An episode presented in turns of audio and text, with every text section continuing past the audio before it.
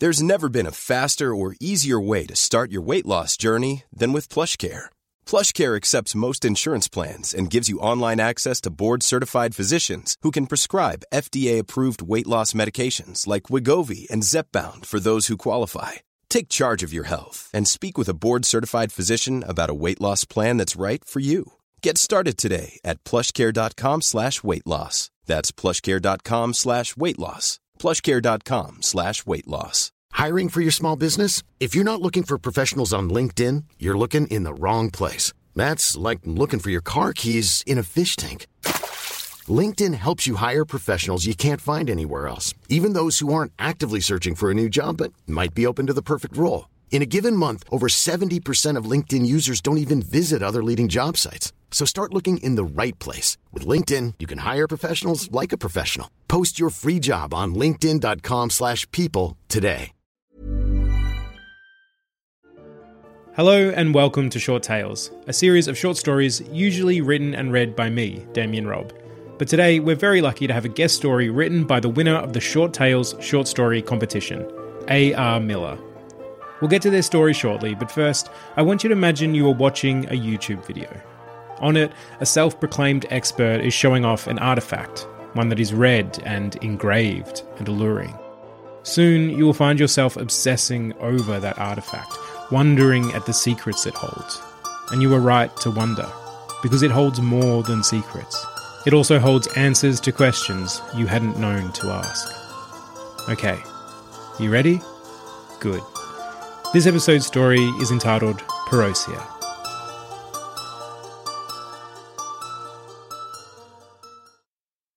Jonah stared at the PDF displayed on his laptop and willed himself to start reading.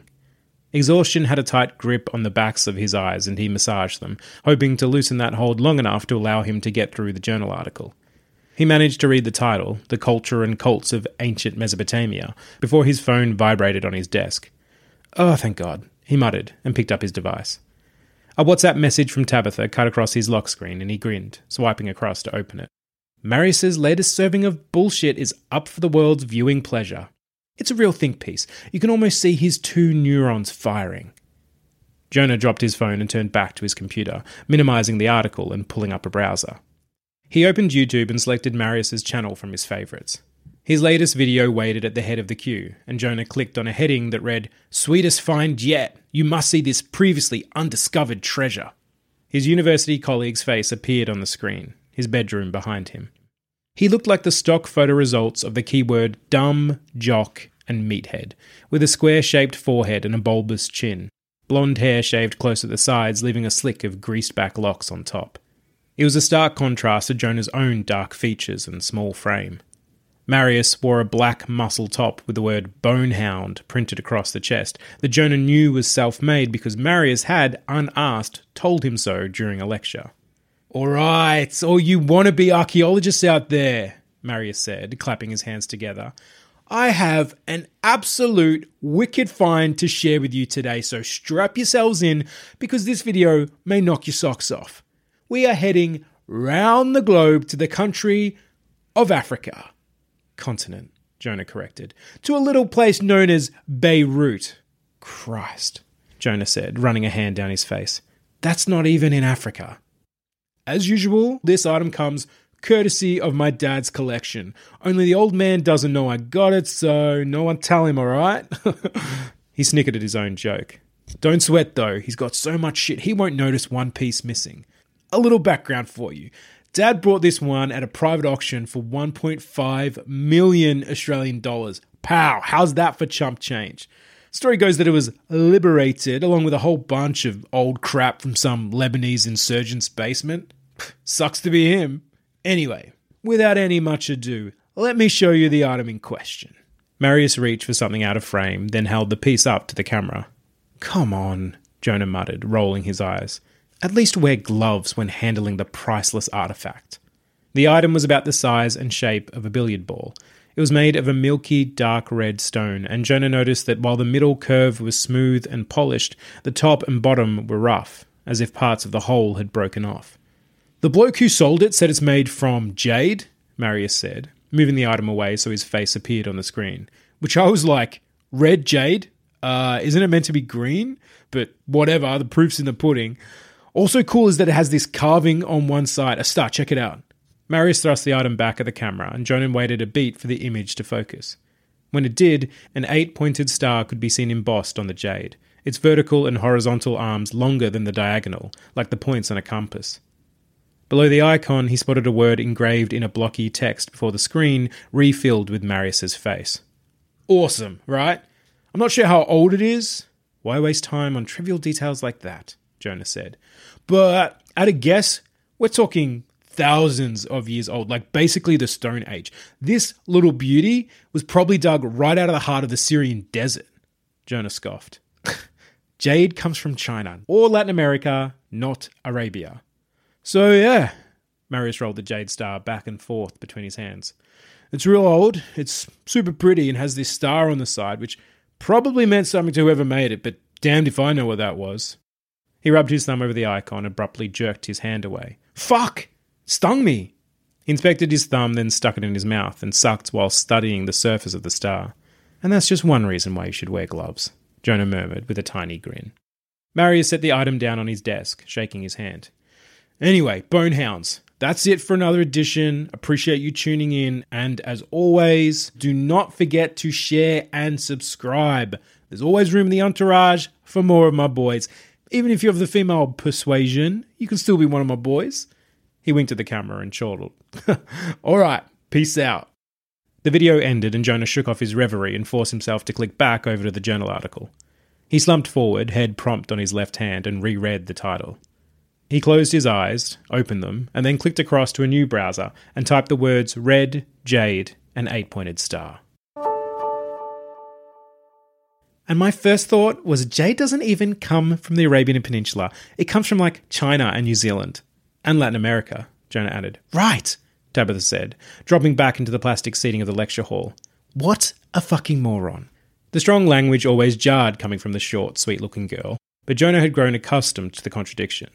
Tabitha was a 20 year old first generation Thai who liked to dress in oversized clothes and who only came up to his shoulder.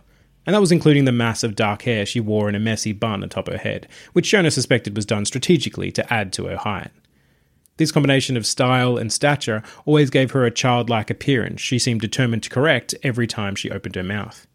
I mean, she continued, propping her feet on the chair in front of her, just look at the jewellery. Jade is in so much ancient Chinese jewelry, but you won't find it in ancient Arabic bracelets or pendants. My guess is some rich sheik brought this jade star home to Beirut from a Chinese gateway, a 1 million yuan souvenir. Jonah grunted in agreement. Tabitha glanced at him and slapped his arm with the back of her hand. What's wrong with you? You've barely participated in the Marius shit session. Huh? Oh, yeah, he's a complete fool. Hard to watch. Tabitha rolled her eyes. That was hard to watch. That's the best you can do? with all the ripe fodder he served up in that vid?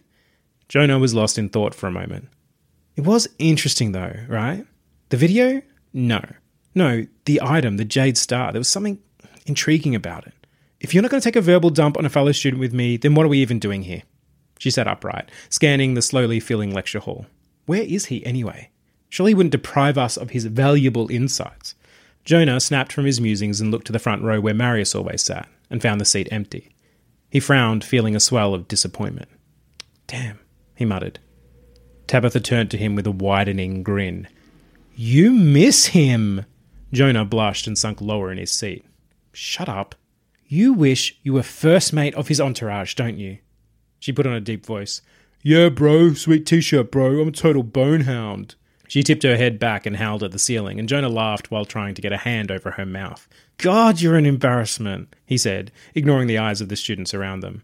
It's not Marius I'm interested in. I just thought maybe, you know, he would let me look at the Jade Star. Oh, Tabitha replied with a wink. I get it. You want to get your hand on Marius's piece. Why do I even talk to you? For this intellectually stimulating conversation. Speaking of intellectually stimulating, did you finish the Mesopotamia essay? Jonah winced. No, not yet. What? She turned large eyes on him. Don't tell me the ever studious and diligent Jonah will actually miss an assignment deadline? He shifted uncomfortably. I've got two more days. Still, this is how it starts, you know. You tote deadlines, then you're asking for extensions. Next thing you know, you're out on the street selling your ass for heroin. Slight exaggeration. Don't say I didn't warn you. So, why the delay? Have you finally been corrupted by the debauched influence of uni life?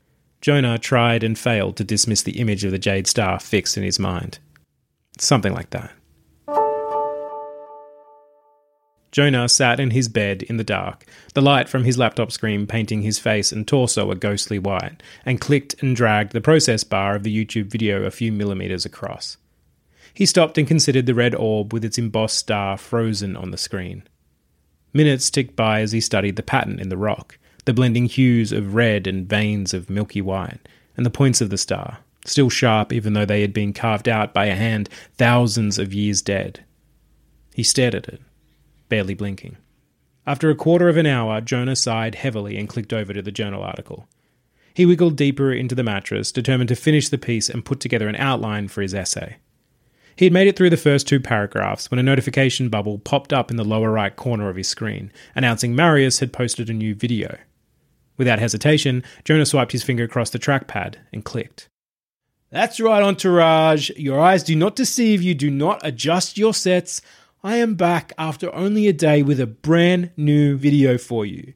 Marius appeared as he had in his earlier video, although his normally perfectly slicked back hair was tousled as if he had just gotten out of bed. There were also bags under his eyes, although the eyes themselves gleamed with a feverish energy. After the absolutely outstanding response to my latest vid, I thought I owed it to you to post a follow up. Seriously, I cannot fucking believe it. I had about 300 subscribers, now I'm up to over a thousand. He clapped, throwing his head back. That's like double the amount of boys in the entourage. Jonah rolled his eyes at Marius's maths. Huge greetings to all you new bonehounds. You're digging on the Jade Ball, right? So I figure, why not make another vid about it? I called my old man and asked him a bunch of questions, all secret like because he doesn't know about this channel, and now I'm passing along those juicy deets to you. Don't say I don't do anything for you. As a recap, here's what the item in question looks like the screen filled with a blur of red that cleared to show the Jade Star.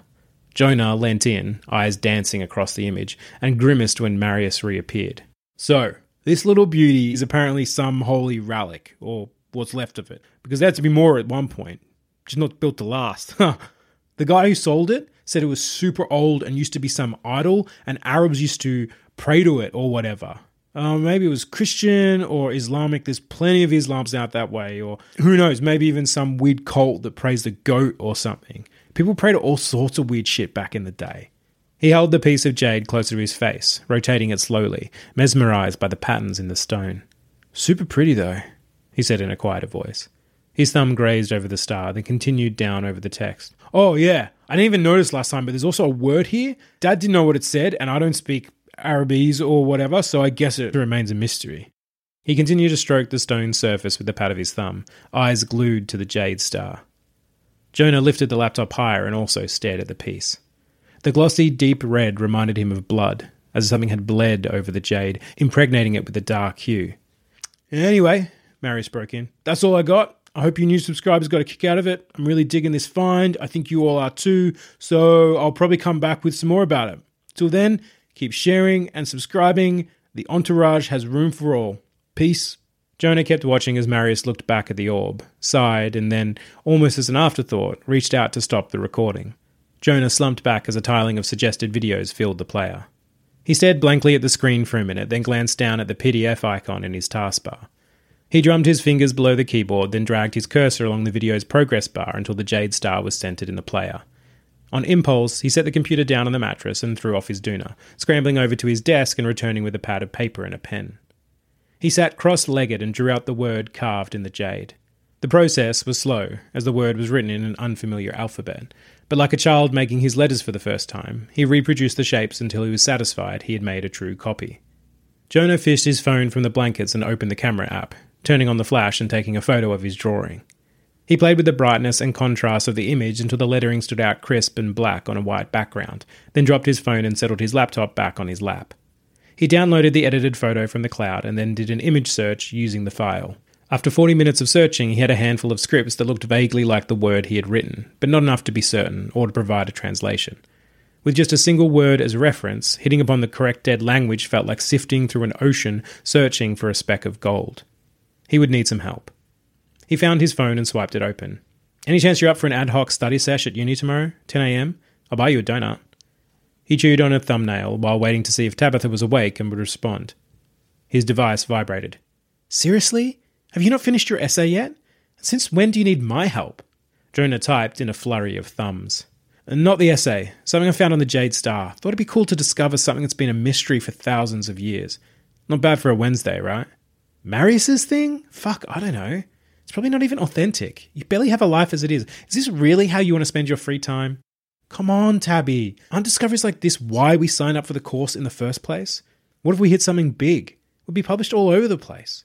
And what if I waste a perfectly good day I could have spent in my bed, scrolling through Instagram and eating Maltesers? What if I'm right and Marius gets the credit? Jonah felt a tick of nervousness while watching the three dots bounce on his phone screen. I want two donuts and coffee. He made a tight fist in victory. Jonah spotted Tabitha striding down the row of computers to where he was working by a large wall of windows. The library hummed with soft conversation and the tapping of keys, and she moved through the cloud of calm like a tiny lioness stalking across the savannah. It is too early to be studying something that will not contribute to my final marks, she said. Here, the promised offerings. Eat, drink, and be merry. Jonah slid a paper bag and takeaway coffee cup across the table. Tabitha considered the goods, then flopped into a desk chair and dug into her breakfast. Once the donuts had been devoured, she leaned back, sipped her coffee, and asked, So what are we doing? Jonah turned to the library computer and opened an image file, displaying the script he had drawn and photographed the night before. I traced this from a still of the Jade Star. The goal for today is to figure out what it says. Marius didn't have a clue. Huge surprise. Tabitha leaned in and studied the lettering. It almost looks like runes. That's what I thought too, but I've already managed to rule out Germanic, Anglo Saxon, and Scandinavian runes. Doesn't leave much for that line of inquiry. What are you thinking? Red jade isn't super common, so I figure we try and pinpoint the countries where it's been found and then look at the ancient languages from those areas. I guess we should also look at ancient Arabic languages, given Marius's claim that's where it came from. So just random spots from across the whole world then. You already ate the donuts. The covenant has been made. She scowled but turned to a computer and logged in. They worked side by side for the next two hours, comparing images of a variety of scripts found on pottery shards, scratched into ruins, leather, and stone. They broke for lunch, and over a sandwich in the university cafeteria, Jonah announced what they had both concluded. Marius was right. Tabitha nodded, chewing without enthusiasm. I can't believe that idiot was right, he repeated. Tabitha swallowed. Look, even a blind chicken finds worms now and then. The good news is we've narrowed it down to the Arabian Peninsula. Now we just have to find the exact dialect. There's a reference section for Semitic languages in the stacks. There is? Of course. You didn't use it for the Mesopotamia essay? Have you even started? Jonah took a large bite from his sandwich to avoid answering the question. Once they finished eating, they headed downstairs to the low ceilinged hall that held the stacks. The air in the long room was stuffy, the looming rows of bookshelves creating puddles of shadow and artificial light. Tabitha led them through the maze of shelves and stopped before a collection of hardback books covered in cracked sleeves of aged plastic. Dig in, she said dryly, and pulled a large tome off the shelf. The process was painstaking, each rifling through the musty books in pursuit of any black and white image that paired with the photo on Jonah's phone. They hunched together and studied the angle of each stroke of the icons, debating and disagreeing on the similarity of shaky lines drawn thousands of years ago. I think I've got it, Jonah said, looking up from a large book balanced on his crossed legs. Tabitha slammed closed the volume she had been scrutinizing. Thank fuck, show me. Here, he said, sliding the book across to her. See the first two characters? They're a perfect match for the third and fifth letters on the Jade Star. Tabitha looked back and forth between the reference book and Jonah's phone. She huffed through her nose. I think you're right.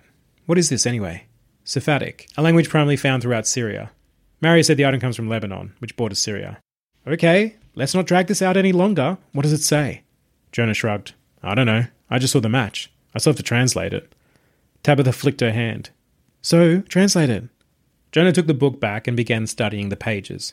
Piece by piece, he found the components of the word and how they functioned in the Sephardic grammar, then Googled on his phone for a word that paired with the sense of what he had put together. As he worked, he felt a building pressure to solve this, to get closer to understanding the Jade Star, a hunger to satiate. Huh, he said, frowning at his phone, unsure if his hunger was satisfied or not. Christ, don't milk it. What have you got? Tabitha sat up from where she was reclining against a row of book spines. It may not be a perfect translation. I am begging you, just spit it out. If I'm right, then the closest English word is mediatrix. They looked at each other for a beat. What does that mean? Tabitha asked. No idea, Jonah replied. She dropped her head into her hands. I should have asked for more donuts. Jonah sat at his desk, the only light in the small dark room that of the laptop screen, and scrolled through another website. The page was titled Mary, the Mother of God. He quickly skimmed over the sections that repeated what he had read in the previous ten searches, scanning for any mention of the Jade Star. Tiredness pulled at his bones, but he didn't think he could sleep even if he tried. The translation had only intensified his hunger to discover more. He got to the end of the page and sighed, then clicked over to a Wikipedia article with the heading Religion in Pre Islamic Arabia. A pad rested under his hand, and he idly drew another eight pointed star on top of the collection that already filled the page. A bing from his computer pulled him from his reading, and he glanced down to see a notification bubble announcing a new video posted by Marius. He frowned and glanced at the time and saw it was two in the morning. He moaned and rubbed his eyes. It was well past time he should have been in bed.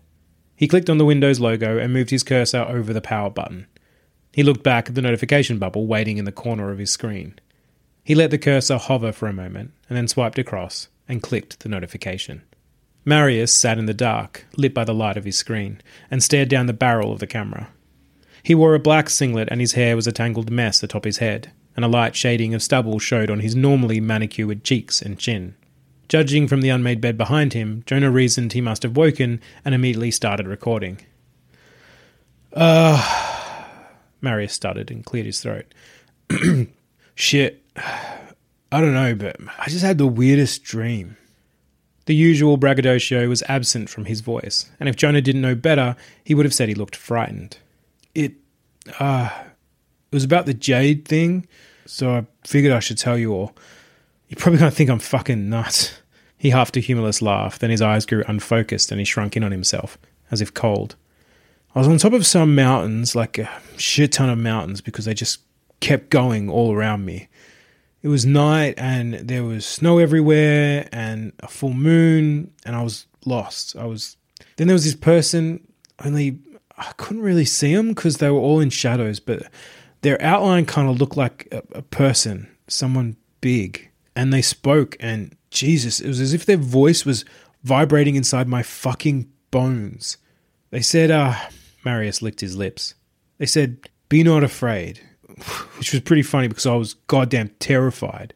Jonah was shocked to see Marius visibly trembling. They said they were an angel. You believe that? I thought angels were supposed to be all sweet and shit, but they didn't sound sweet.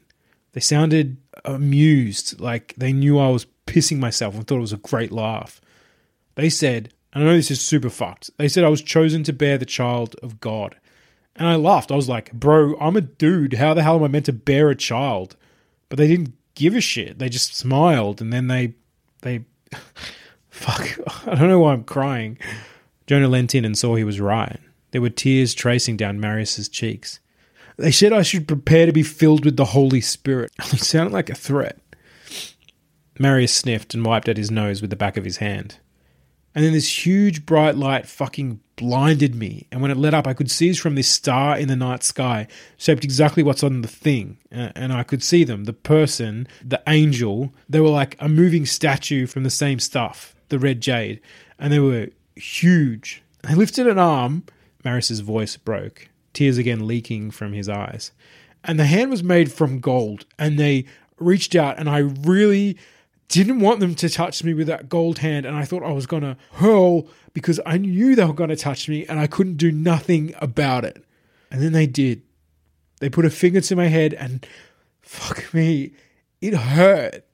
He fell silent, and he looked small, sitting hunched in the dark. It really fucking hurt. Marius was looking down, and Jonah realized he was focused on his fist, and the jade ball clutched there. The skin stretched over his knuckles was white with the strain of his grip. He snivelled. It still hurts. Marius continued to stare at the jade star, unmoving, and after two minutes, Jonah wondered if there was something wrong with the video. He clicked through, first one minute jumps, then two, the player displaying the same shot of Marius at his desk. Jonah squinted and could see the faintest rise and fall of Marius's chest. Not frozen footage then. He scrolled to the end of the video, jumping 10 more minutes, and let the final minute of the video play out. He flinched when he heard the sound of a sigh come through his speakers. Marius had turned to stare down the camera again. His pupils were black and dilated in the dim light. The video player flickered to an end. Jonah flopped back into his desk chair, unease squirming through his stomach. He chewed at his lip, confused by what he had seen.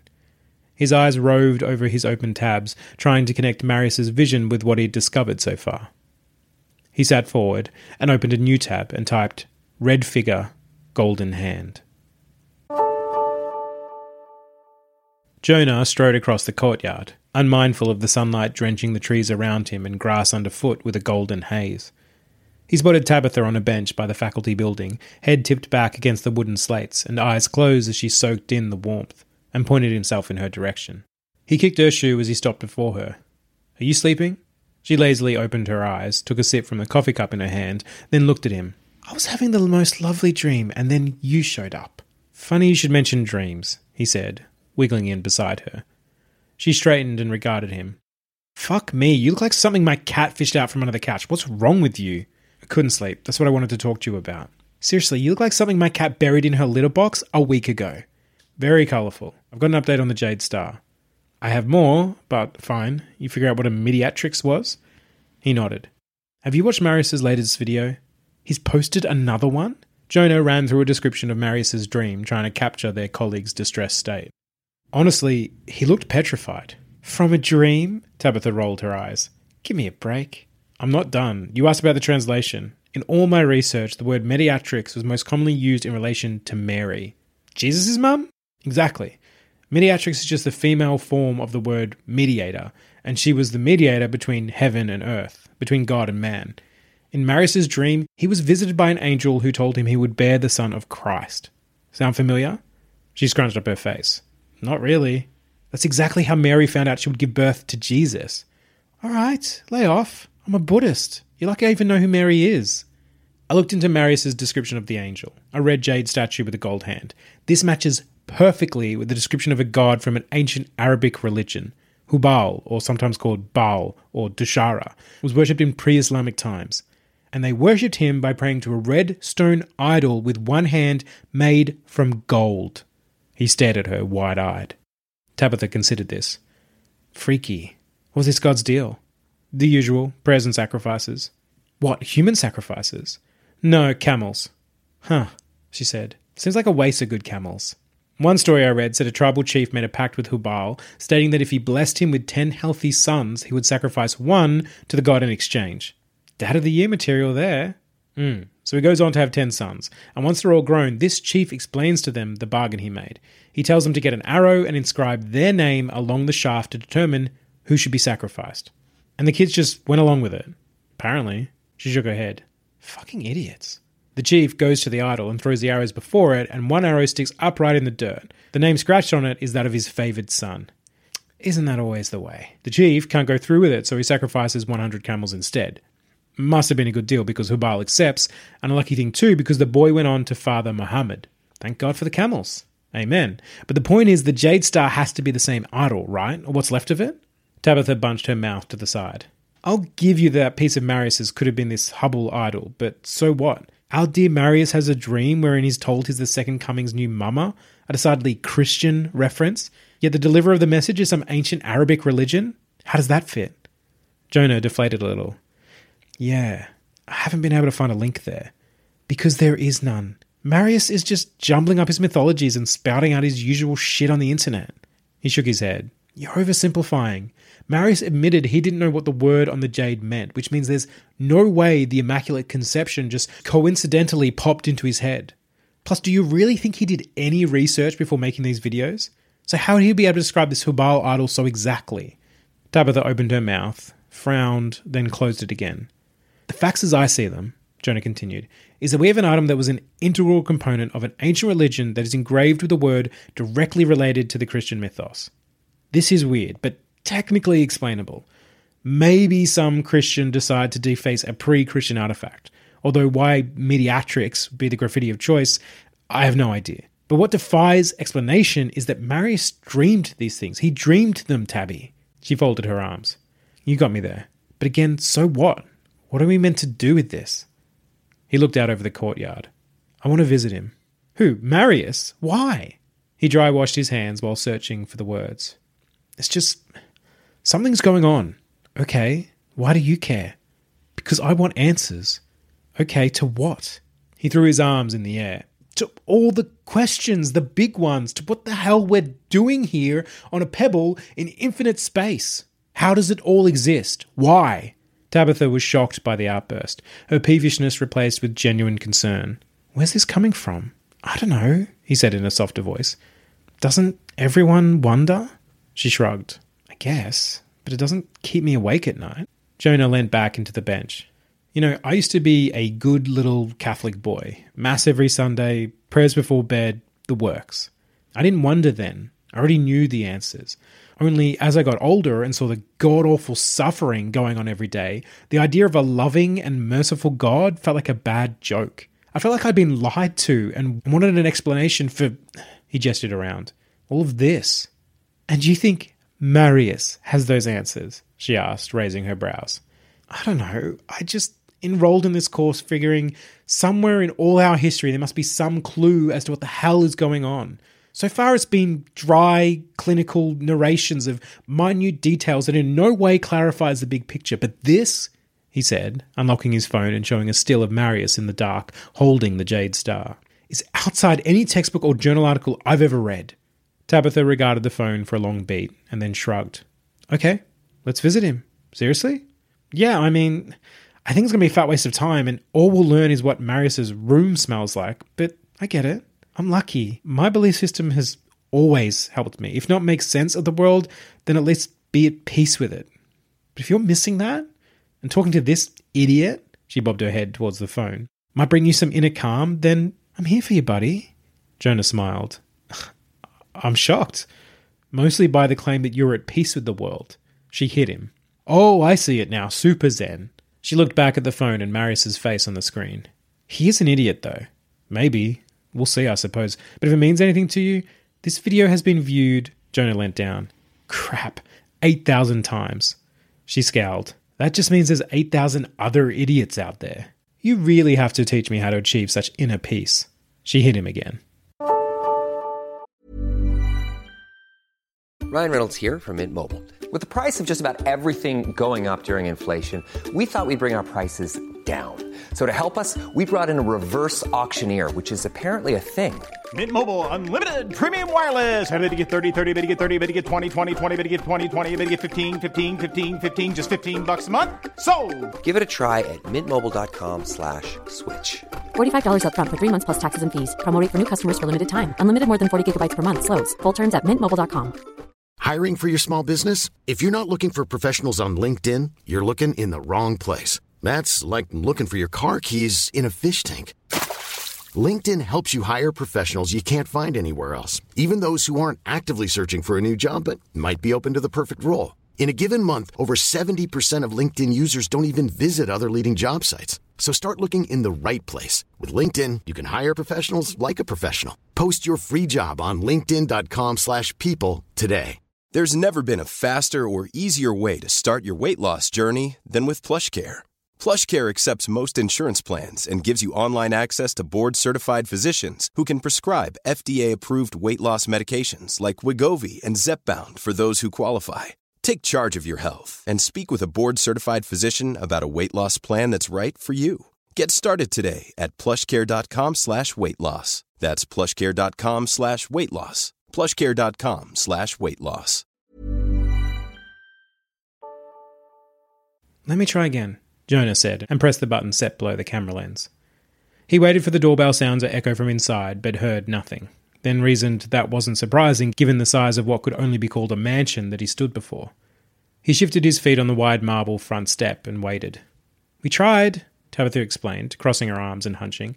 He's not here. Let's just go. Give it a minute, will you? It's probably a one kilometre trip from his bedroom to the front door. I don't like this place, she said, scanning the perfectly manicured gardens that sprawled either side of the matte black driveway. Creeps me out. Yeah, it's a real dive, Jonah drawled, then flinched at the sound of the door lock clicking. The large door swung inwards, revealing Marius framed in the doorway. He gazed at them blankly, eyes half lidded and ringed with deep shadows from exhaustion. He wore a black singlet and a pair of cotton shorts. Yeah, Marius said, voice flat and disinterested. Ah, hi, Jonah said. It's Jonah and Tabby, you know, from your course. He didn't respond for a moment, just looked between the two of them. Oh, shit, he eventually managed. Yeah, yeah, you're at my house. Yes, we are. I, uh, we noticed you hadn't been in class this week. We thought we'd check up on you, you know, make sure you're okay and all that. We really missed your valuable input during lectures, Tabitha chimed in. Jonah scowled over his shoulder at her while Marius just stared. All right, come in. He stepped back into the foyer and Jonah and Tabitha followed. The entryway of the house was larger than Jonah's bedroom and set the theme of the residence as disgustingly wealthy. Curving walls led away to different wings of the house. Gleaming wooden balustrades marched upwards to further floors, while artwork hung on walls or displayed on stands in almost every direction the eye could see. Marius traipsed through it unseeing, leading them through an ornate sitting room and into a room lined with chest high plinths with rows of downlights set in the ceiling, illuminating the stands. You want to see Dad's collection, right? Marius asked in a toneless voice. Jonah stepped into the room and stopped, Tabitha bumping into his back. What are you? She trailed off as she surveyed the room. Archaeological pieces sat displayed on the plinths, priceless items spanning across all cultures and time periods. This is the weapons room, Marius said with a wave of his hand. Weapons room? Tabitha hissed at Jonah. Meaning there's other rooms? They padded in, each moment careful and considered as they stepped between the items. Filigreed golden daggers were followed by roughly hewn stone axes and beautifully lacquered bows. Swords of various styles spread across one wall in an arc, like the rays of the sun, while the opposite wall was decorated with arrows patterning the surface like three dimensional wallpaper. This is, um, like cutlery room, Marius said from an archway at the far end of the room, apparently unaware they had fallen back. Jonah pulled his gaze from the items and trotted cautiously to keep up. They moved into a similarly styled room, only this time earthenware jugs, engraved silver dishware, and ceramic bowls from thousands of years ago held place of pride. Jonah was speechless. Except for visits to the museum, all his study had been theoretical. This was like stepping into a textbook. Tabitha grabbed his arm and squeezed so tight it hurt. I know, I know, he whispered, shaking her off. Marius was already mounting a staircase at the end of the room, taking each step with the trudge of a man heading to the gallows. Jonah jogged to catch up. At the head of the stairs was another display room. This is all the religious crap, Marius said with another half hearted wave. Ancient books sat atop the stands, sharing the space with tribal masks, carved figures, and ornamental jewelry. Jonah saw his opening to bring up the real reason for his visit. Is this where you found the Jade Star? He asked Marius's back. Marius stopped and turned, his gaze focused for the first time since he'd answered the door. How do you know about that? Your channel on YouTube? His posture relaxed and Marius gave a small smile. A bonehound. Should have guessed. Sweet. His expression dropped from his face and he shuffled on. Jonah looked at Tabitha with a frown. She shrugged. He continued after the bigger man. Marius ducked through another doorway, crossed a hall, and stepped into a bedroom that Jonah recognized from the videos, although the space was more of a mess than he remembered. Clothes had been tossed in the drawers, magazines spilled across the floor, the bedding all but knotted on the bed. The contents of the desk had been swept aside, making a pile of possessions, including Marius's laptop under the window. In the center of the cleared desktop, sat the Jade Star. Jonah felt an almost physical pull towards it. He wanted to handle it, to feel its weight, to study the flowing patina of reds, to run his fingers across the embossed star and inscribed text. A shove from behind broke his trance as Tabitha pushed into the room. Marius dropped onto the mattress, flopped an arm over his eyes, and apparently forgot they were there. Jonah and Tabitha eyed each other and shuffled towards the desk where they waited uncomfortably. Marius could have been sleeping for all they knew. So, are you okay, man? Jonah asked. There was a long silence in which Tabitha shot Jonah a worried look before Marius answered. Nah, feel like shit. Yeah, I figured. You didn't look too hot in your last vid. Jonah gave him time to respond, but pushed on when Marius failed to even twitch. I actually wanted to talk a bit about that vid, if that's alright. There were some things you said that I guess sparked my interest. There was a long pause, and then Marius's flat voice came from behind his thick forearm. Yeah, I make good vids. Right, cool. So you mentioned your dream, and there were some parts that actually pairs up with things I found in my research. I was interested in the Jade Star, right, and found a connection between the star with the angel you saw. Marius shifted at the mention of the angel, but gave no other sign he was listening. Turns out the figure you describe sounds a lot like an idol from ancient Arabic times. Like, a lot like it. The god was called Hubal. Marius moaned, his hips thrusting up in the air and to the left, his head twisting in the opposite direction, face burrowing into the pillow. For a long beat, the moan continued, muffled by the material. Then his body thumped back onto the mattress. Marius pulled his knees up into the fetal position. Don't, don't say, oh, God, the gold hand, no. Mustn't say, God, oh, fuck, get out of there. A chill washed through Jonah. Marius's gibbering continued without pause. Red jade eyes watching all the time, moving around in there. I'm scared. I'm fucking scared. I'm not good. Not enough. Talk shit. So much shit to fill the silence when I don't know what I'm supposed to say. Dad never likes what I say, but I don't want to go. Don't eat me up. God, the gold hand, stop it. Keep it away from me. The last word came out as a shriek. Jonah was terrified at seeing the always confident Marius reduced to a babbling child. He felt frozen in place. Tabitha stepped around him and knelt beside the bed, touching her fingers to the back of Marius's hand. It's okay. Just breathe, yeah? Try and tell us what you mean. Was Jonah actually right? Something to do with the idol? Hubal? At her question, Marius's body jerked ramrod straight, the muscles in his cheeks rippling with the tension of his clenched jaws. His eyes bulged in their sockets and locked onto Jonah's, his gaze screaming silently. Something about the anguish in the man's expression penetrated Jonah's fugue, and he darted forwards, grasping Tabitha around the waist and pulling her backwards. They tumbled to the floor, and Jonah raised his head to see Marius wrench his arms up, hands gnarled like claws, and rake his fingers down his scalp and forehead. Ruby beads of blood welled in the tracks of his nails. Oh, fuck off! Tabitha swore. Marius's chest swelled, and he let out a deafening roar, the sound so coarse Jonah was sure it must be flaying the man's throat. After what felt like longer than a human body should be able to sustain, the cry wound down, becoming a gurgling sputter and finally settling into low, rasping breaths. Jonah helped Tabitha stand and they shuffled from the bed until their backs touched the wall. Do we do CPR? Tabitha asked. He's still breathing, Jonah responded. They jumped when Marius moved, his upper body pivoting upright until his head hung between his knees. He took a few calming breaths before raising his face to consider them. The eyes that stared at them had irises the colour of red jade. Thank yous are in order. The voice came out gravelly and deep. Like true disciples, you arrived in my time of need. Marius? Jonah probed. Try again. Hubal, Tabitha whispered. They tipped their head back like someone savouring the sunlight and sighed. It does me wonders to hear that name again. I understand I have you to thank for digging it from the sands of time. They fixed Jonah with a stare, and he found his throat was too dry to respond. The mere utterance of a name can be an act of worship, wouldn't you agree? Hubal asked, shifting to the edge of the bed and crossing one leg over the other. Their shoulders sagged at this small effort, but they summoned a smile. A prayer, seeking that which is lost. Your use of mind certainly helped me navigate the maze of this mediator's mind quite a tangled mess in here. They picked up the edge of a blanket and dabbed blood from their face. Jonah swallowed and found his voice. Fuck me. Hubal tutted. Come now. Language like that is not befitting an educated man. Their expression was serious, red eyes flinty. I expect better from you. The next second, their face relaxed, and they stretched their head first towards one shoulder, then the other. The human body can be a stiff and sore thing, no? But still, better than no body at all. Now, we have some time, and I am certain you have some queries. As my first disciples, I will allow you the gift of a little question and answer. You can think of it as history come to life. He spread his hands in a welcoming gesture before placing them on his lap.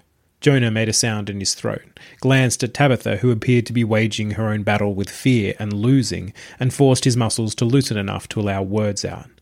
It's true then? You're Hubal? The thing that was Marius let out a chuckle. that much is obvious. His expression grew hooded. Don't forget my expectations of you now. Jonah looked down. He frowned as he thought. But if you're Hubal, then why the Christian references? The word on the idol, the visitation in a dream as if you were Gabriel appearing to Mary. Hubal stabbed a finger at Jonah. Yes, a question more befitting a disciple. They allowed themselves a small smile, red eyes gleaming. I must admit, that has proven to be one of my more clever ploys.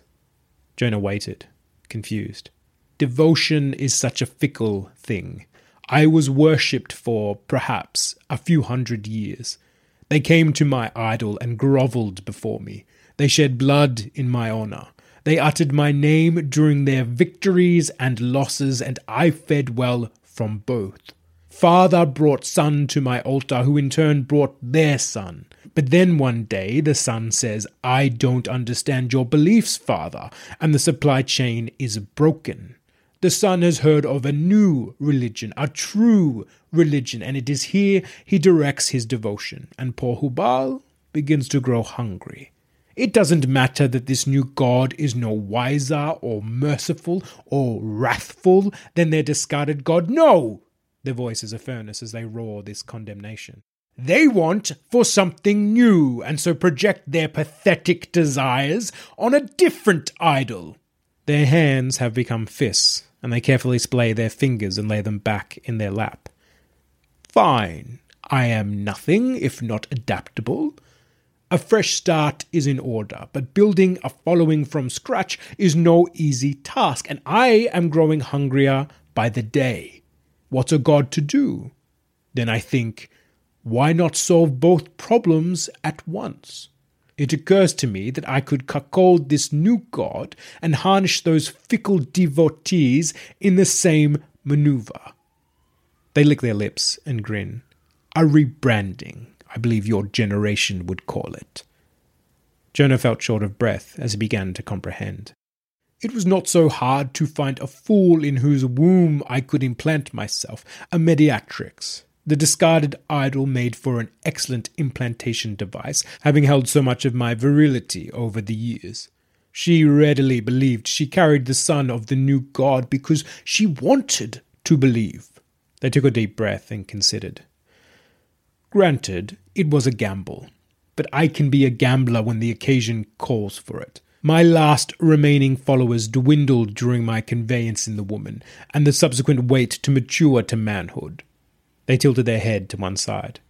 I failed to consider how dismissed the human child can be, even one imbued with godhood.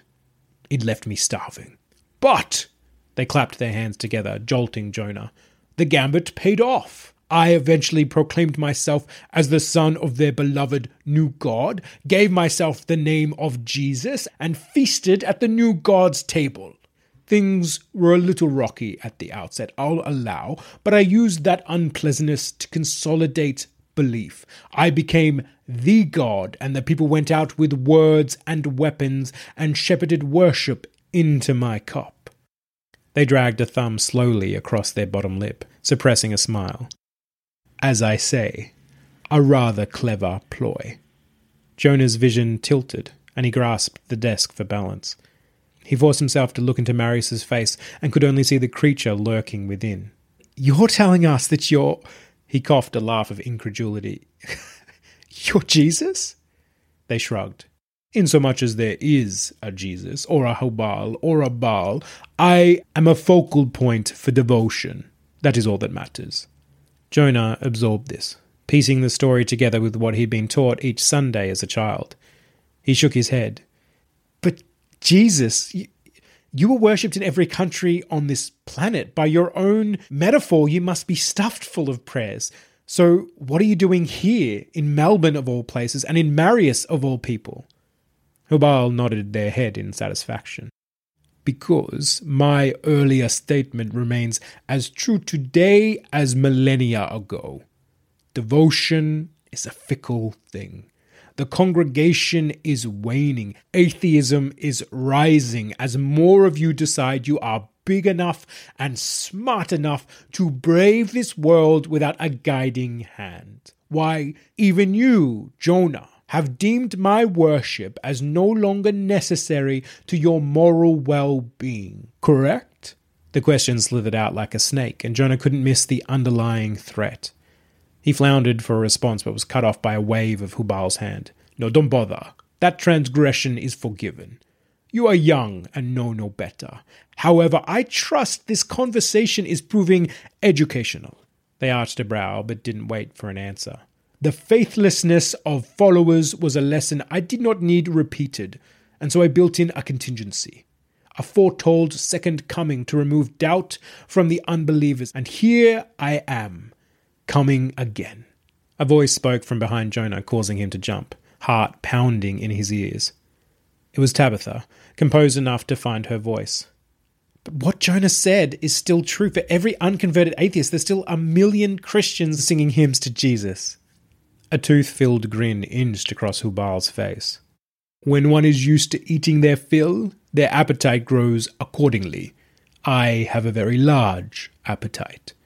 The hairs at the back of Jonah's neck stood upright. Okay, Tabitha said, audibly swallowing. That's fucking creepy. So you've sat on this plan for thousands of years, and now you've chosen Marius for your big return. Marius. Does not the Bible say, The poor man cried out, and the Lord heard him and saved him out of all his troubles? I don't know, Tabitha replied. Hubal let out an unnerving chuckle.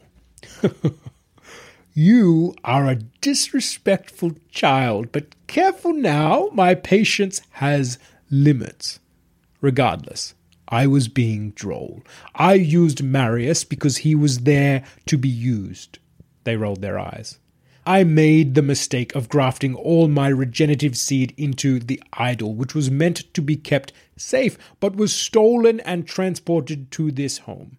I could not rebirth myself without a mediatrix or mediator in this case, and Marius presented an opportunity when he so kindly manhandled the idol. Should have worn gloves. Jonah mumbled. In truth, the vessel is trivial, although appearing as a wealthy white male will probably expedite the process. Lucky me. Jonah felt a flush of anger pierce his fog of fear. This thing was so confident, so self assured that humanity would just fall into line. It won't work. The red gaze fell on him. What won't work? this second coming. People aren't as gullible as in the past. They're not happy with simple answers to complex questions. They sneered. People are as idiotic and manipulable as ever. Your volume of fools grows exponentially with your population. Rather than nailing men to a cross, they now spew their impotent anger on this internet you have created. They are pathetic and stupid and unhappy and take their frustrations out on those they perceive as outsiders. I will use all of this, and these people will flock to me like rats to scraps. I will be the solution to all their woes and provide freedom from the perceived impediments of their rights. Jonah scowled. And let's not forget the impoverished and abused, who have also increased in number in this golden age. Those denied rights and clean drinking water and security.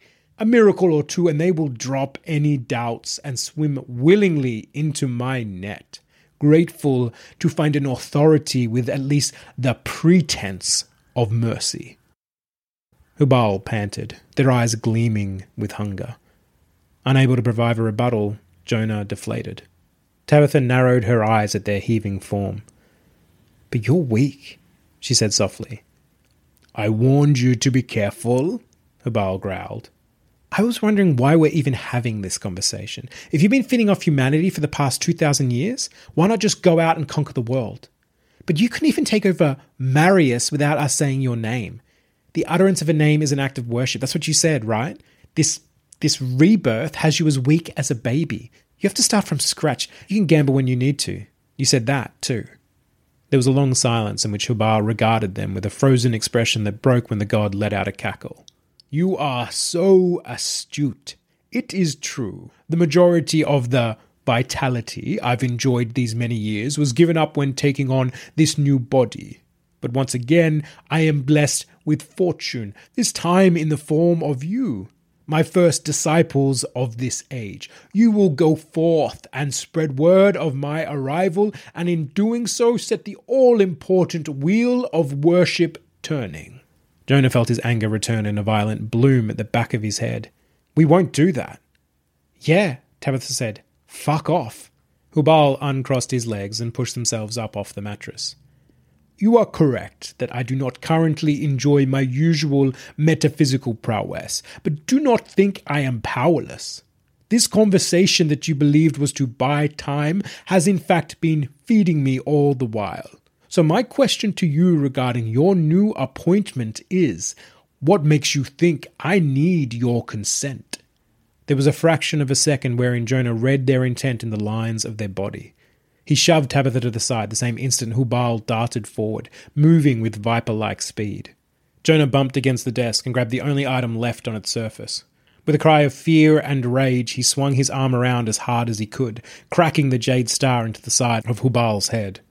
The god staggered back, and Jonah darted through the space he left, wrenching Tabitha up from the ground and pulling her through the doorway.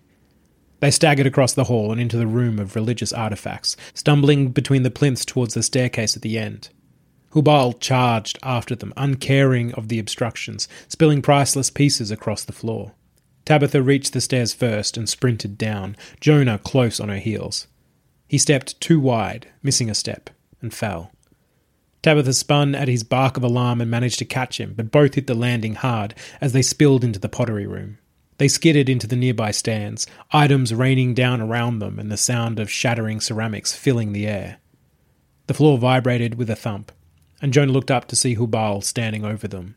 This is not necessary, they said, breathing hard. You will be glad to be my disciple once I've worked a small act of persuasion, ecstatic even. Just give yourself into my hands. Tabitha's foot pistoned out hard against their shin, and they growled in annoyance, swatting her with the back of their hand and sending her sliding across the stone. Jonah called after her, then was jerked upright by his left arm. He clawed at the ground with his free hand, fingers scrambling between fragments of pottery. Hubal had both hands around his forearm and heaved him off the ground. I had higher hopes for you, Jonah. I believed you could be brought around willingly. To be honest, you didn't strike me as a fighter. Jonah twisted around. A ceramic shard clutched in his fist and raked the jagged edge across the inside of both of Hubal's straining wrists. Dark blood flashed, and Jonah hit the ground. The roar of the god echoed in the enclosed space. Jonah was on his feet in a second, joining Tabitha, who was already fleeing into the next room. He glanced back to see Hubal clutching at their wrists, stemming the flow leaking between their fingers. Enough! Hubal bellowed, moving through the doorway into the weapon room. The word vibrated with power, overwhelming Jonah's brain in a flood of pure terror, freezing him in place. Hubal left a pattern of droplets on the marble tiles as he stalked between the plinths, red eyes gleaming in the artificial light. You prove my point. People haven't changed. You are still savage and simple creatures who react with violence and respond only to fear. So be it. I attempted to be a generous God, but instead I shall be a wrathful God and demand my sacrifice. Their final words slipped under the spell Hubal had cast on Jonah, pulling forth a memory and an idea. Could you hold their attention? Just for a second? Tabitha's eyes widened. Are you serious? Please, Jonah begged. Tabitha scowled, but then turned their expression to Hubal. You're the only simple savage thing here, she spat. They raised their brows in bemusement. Anyone can push people the way they want using fear and brute strength, but that's a far cry from worship. Jonah stepped between Tabitha and moved slowly towards the wall. You're wrong, Hubal chuckled. right now, you are terrified. I can smell it billowing off you, and with it, your desperate craving for clemency. And isn't that, too, a form of prayer? A request for respite in this cruel, cruel world? Jonah slid a dagger from its cradle and then closed the distance to the wall. His eyes locked on Hubal, but his hand reached backwards and lifted an arrow from the display. You're right, Tabitha said. I'm terrified. I'm pissing myself, but I'm a Buddhist. In times of hardship, we don't plead to some bearded dude in the sky to save us. We're more about balance and inner peace.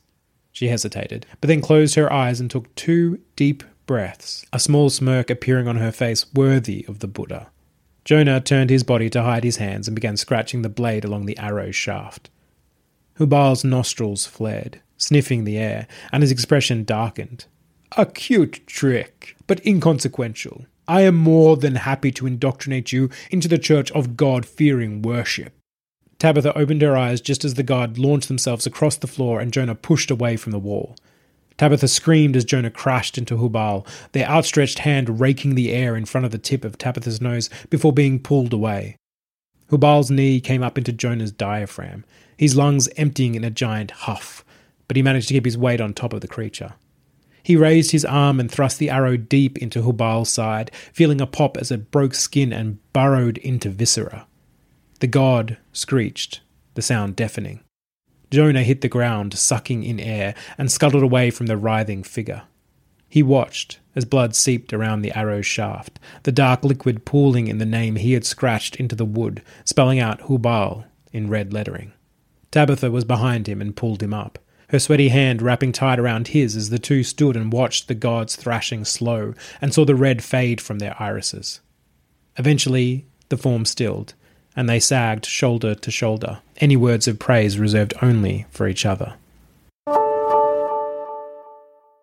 Jonah sat at his desk, orange light from the setting sun seeping in through his bedroom window, and tapped away at his phone. He glanced up, eyes settling on the jade star sitting beside his opened laptop, then returned to his device. You swear I can't do anything to make it up to you? Donuts? Tabitha's response came back quickly. Please don't mention food. Mum's been plying me with curries since she picked me up from hospital. Apparently, she doesn't believe the doctor when she said it was just bruises and shock. All right, go sleep off all that food. We'll catch up tomorrow, yeah? You know it. Maybe bring donuts. He smirked and set his phone down, then let his head roll back and massaged his fingers into his eyes. He was tired, more tired than he knew he could be, the past two days had worn away the little reserves he had left. He supposed he should be grateful he was already out of hospital and back home rather than in a prison cell. The doctor had cleared him after a series of scans and 24 hours of observation. The police had detained them for longer, having them run through their story five times and making them wait while they got a warrant for the footage from the security cameras spotted throughout Marius's mansion. After reviewing the tapes, they'd released them, deeming their actions as self defense. An older officer had reassured him that any jury would see he and Tabitha had been trying to get away, and Marius was clearly the instigator, which was exactly the story they had told, leaving out the whole possession side of things. Jonah tucked a leg up, sank back into his chair, and regarded his laptop screen. The Wikipedia page for Hubal was still open, and he deliberately moved the cursor and clicked it closed. The PDF he was meant to read for the now overdue essay took its place. He considered this for a lot longer before finally clicking the trackpad again. The article disappeared, and he felt a sense of relief. He reached out and lifted the jade ball from his desk. With a thumb, he traced the lines of the eight pointed star, thinking of all the people who'd been drawn to this image over the millennia. A guiding line, a beacon put there by a god, leading them into a trap. A ding sounded from his computer. Jonah glanced up and cold sweat broke out over his forehead. A notification bubble sat in the bottom corner of his screen, announcing a new video from Marius. For a long time, he didn't move, just stared at the impossible. Then, with a trembling finger, he clicked down and watched as the face that haunted him each time he closed his eyes filled the display. I'm back, he said, voice husky but calm, body relaxed. He looked tired but composed, and Jonah noticed his eyes had regained their blue colouring. I'm not going to talk about the past today, but the future instead. I wanted to make this announcement to you, my entourage, first, and it's a lot to swallow, so brace yourself. I am the Son of God. Jonah gasped and leapt forward. It's okay, take a moment, let it sink in. I know what you're thinking. Old Marius has gone nuts. So let me offer you some proof. I'm sure some of you heard the news stories about a body found in the southwest suburbs. That was my body. Upcoming reports will confirm it, and some photos will be leaked soon. I figured it was only fitting that my first miracle would be the last miracle I performed in my previous incantation. So here I am, on the third day, rising again. Marius spread his arms wide as if ready to embrace his loyal viewers. He glanced down at his wrist and smirked at the twin angry red scars. As you may have noticed, I bear the stigmata and. He twisted himself around and hiked up his top, revealing a barely closed wet wound just below his ribs. I also bear the mark of the spear, for the doubters out there. He winked at the camera while straightening his shirt and resettled himself in his chair. For those who've been paying attention, you already know why I've chosen this time for my second coming. Humanity is living through a new and unique age of sin. You see it every day, displayed for the world on the same screen you're watching me on right now. No, no, it's okay. You're not a sinner just for watching. But how about some content to enrich the soul rather than sully it, huh? From this platform, I'll be able to reach into every device and the hearts of those operating them to spread the word of the Lord. That is my promise to you, my entourage. Marius shifted, leaning closer to the camera, and Jonah saw a sheen of red refract from the back of his irises, like a cat's eyes at night. As the light from his monitor played across them, a moan escaped from Jonah's throat, and he flung the Jade Star onto the floor, pushing away from it. I'm sure there are unbelievers out there, and that's okay, Hubal continued. To those I say simply this Your doubts and questioning, your efforts to crucify me, are nothing more than another form of prayer. I know in my heart that you will come around and I will welcome you with open arms. As I always say, the entourage has room for all. For the faithful, I have only one request. Don't forget to share and subscribe. Thanks for listening to this month's short tale. I hope you enjoyed it. Now, to finish this episode off, I've recorded my reasons for choosing AR's story as the winner of the Short Tales short story competition. If that feels too self indulgent for your taste, fair enough. But if that sounds like your kind of thing, then listen on.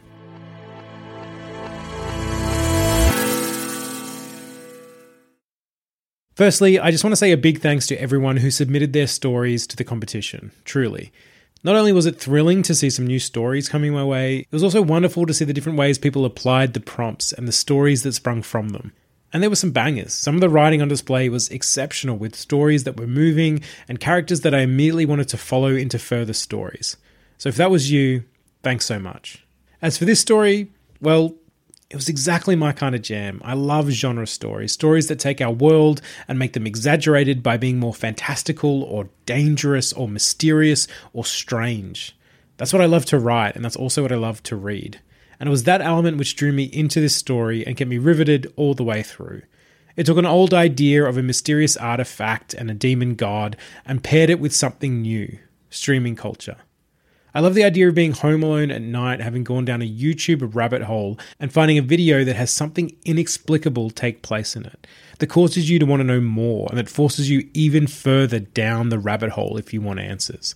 It's the dark, threatening side of the internet, that it's this well of knowledge, and at the base of which is information that's better off being left alone. It's fertile ground for storytelling, as Parousia clearly shows. And then there's the twist the rewriting of mythology. That too is my jam. It's something humans seem to love to do, to retell and twist our oldest stories, and has been done countless times from Nordic mythology and Greek mythology and Egyptian mythology and plenty others by writers like Neil Gaiman and Jo Walton, all the way to blockbuster studios like Disney and Marvel. And here we see it being done again, but excitingly, for me at least, on the mythology I was raised with. I also think the idea of the second coming and gaining worship from being an influencer is brilliant. On top of that, I found the writing welcoming and engaging, a feat that seems simple but that can be very hard to do. So thank you so much, AR, for submitting. I really enjoyed reading your story, and I hope the rest of you enjoyed listening to it.